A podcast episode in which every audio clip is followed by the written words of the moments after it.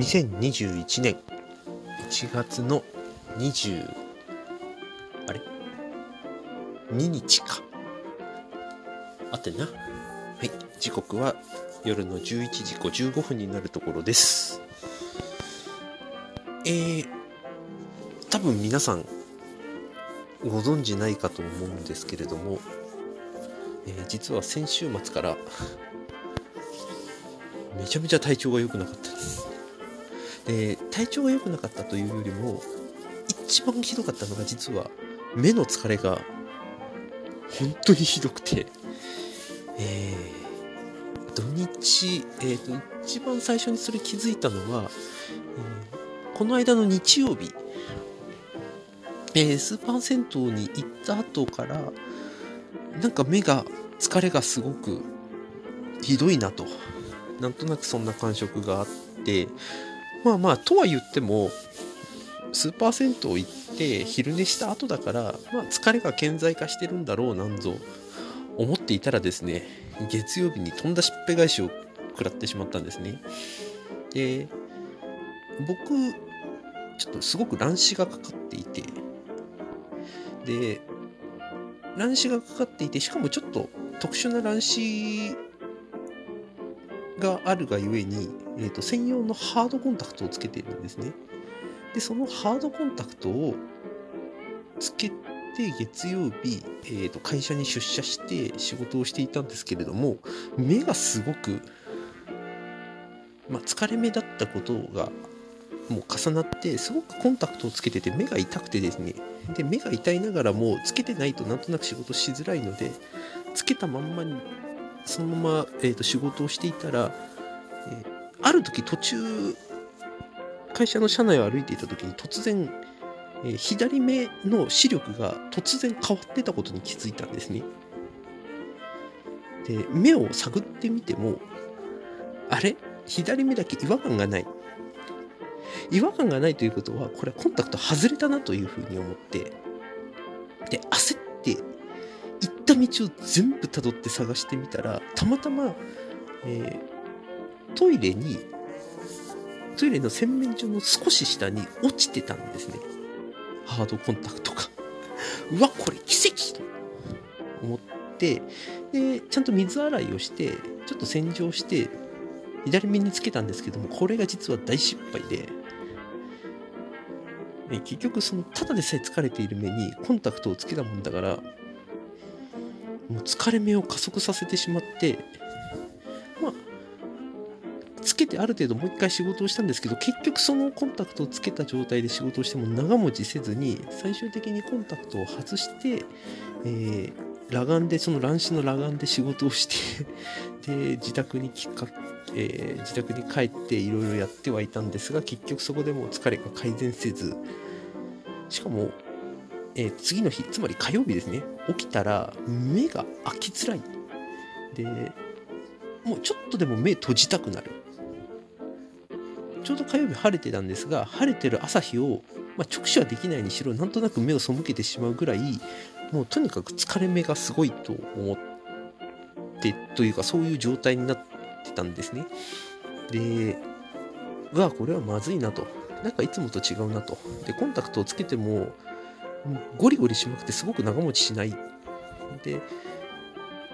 こういう時のために一応目薬とか、メグリズムとか一応あるんですけど、これをやっても全然効果がない。で、なんか、これはまずいなと本気でと思っていた時に、たまたま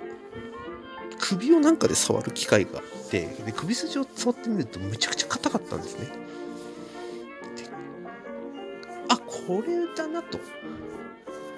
あの僕富山にあの母方の実家の富山にってる時に整体の先生に受けてるんですけれどもその時に言われたことをちょっと思い出したのが例えば目だったり口だったり鼻だったり手だったりっていう風に体の特定の部位が何かしら異常を起こしてた時にそこを直接触ったらかえってその痛みが癖になってうんとそれを避けるように体が動いてしまう反応してしまうことがあるからその痛みを取り除くためにその取り除くために他のところのツボを押すなどして一回その入り口を開く必要があるんだよっていうことを教えてもらってたんですね。でそれを思い出してあこれもしかして目のこの疲れ目を解消するのって例えば首とか肩のツボだなと思っていろいろえー、話を聞いたりしてちょっと調べてで両親に頼んでちょっとツボ押しをしてもらうなどしてだいぶ疲れが解消して、えー、今日が一番、えーと、目の調子がここ1週間の中で一番良かったんですね。まあまだまだ万全ではないにしろ結構、えー、それこそ火曜日よりははるかに、えー、楽にはなったというところだったんです。実は、えー、昨日木曜日が、えー、古典ラジオのコミュニティ内で僕が主催する古典読書会をやってたんですが実はその古典読書会もラストの方は実は目を開けるのはかなりしんどくて 頭と口は全然さえ渡ってたんですが目が本当に辛くていつもだったら、えー、読書会が終わった後雑談会を長めにやってるんですがそれも何というか自主的にそろそろ閉めますねって言ってちょっといつもよりは早い時間に閉めるっていうことをやったぐらい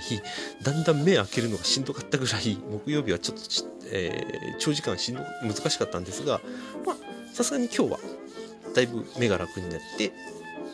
えー、今日どうにか乗り切ることができてというところまでは行きました。でこの1週間を振り返ってみると実はそのまあ本を読むこともパソコンを使うことそれこそ仕事をすることも他のことも全部含めてまあ目にやっぱり頼ってるなっていうことを改めてやっぱり実感したのとで体調が悪い時にどう自分が立ち振る舞うかっていうことを去年よりもずっと落ち着いて対応できるようになったなとは現段階でですけれどもなんか思ってはいるんですね。でもう目のことじゃなだけじゃなくて例えば足だったりそれこそえっ、ー、とまあ怪我。あと手、まあ、足、お腹、いろんなことがやっぱり起きる可能性があって、万全の体制がすでにで迎えられるなんてちょっと言い切れないなってやっぱり去年から思っている部分があったから例えばその目の体調が良くない時にどうやって対応するかっていうことを割とうんとできることをちゃんとやろうみたいな風に捉えられたのが大きいかなっていうのとこれはそれこそ古典ラジオでの話をきっかけにちょっと意識をし始めたできることとやりたいこと,、えーと、好きなことと得意なことをちゃんと分けるっていうことがこういう時にすごく生きてくるなと例えばこの今週のあの目の調子がいまいちだった時を考えるとえー、まあ、読書もそれなりにはしたんですね。したんだけれども、できることは、とりあえずページをめくること。で、やりたいことは本一冊読み切ること。けれども、現実的には本一冊読み切ることはこの目だとかなりしんどかったし、実際にできなかったんですね。だけど、目がだんだん調子が良くなってくれば、当然できることが増えていく。で、できることが増えていくことに関して、ちゃんとすごく喜びを自分の中で覚えることができたし気持ちの中でもあこういうことできたなとこれができてるってことはちょっと良くなってきてるなみたいな自分の中の実感をつかむことができたのがすごく大きかったなと。おそらく23年前ぐらいだったらああでもね今日はこういうくらいまで読むって決めたから読み切んなきゃみたいな風に多分相当決めつけてたというかそこが基準になっていろんなことやってただろうなって思ってはいて。これがこの判断が良かったか悪かったか。もしくはこういう判断以前の体調管理の問題とかいろいろ考えることはいっぱいあったと思うんだけれども少なくてもこうやってできることとやりたいことっていうのをちゃんと分けていきながら一日一日ちゃんとできることを増やしていく。でやりたいことをできることにしていくっていうことにちゃんと、えー、古典ラジオ風に言うと投資をしていかなきゃいけないんだなっていうのをなんか肌身に感じてというか自分の健康のことだからむしろちゃんと実感したっていう感じですね。まあこういうことも多分今後起きてくるんだろうなということも思いつつ、うん。すいません。もし、あのー心配してとかっていうお声いただくようであれば、すいません。もう大丈夫です。多分。というところです。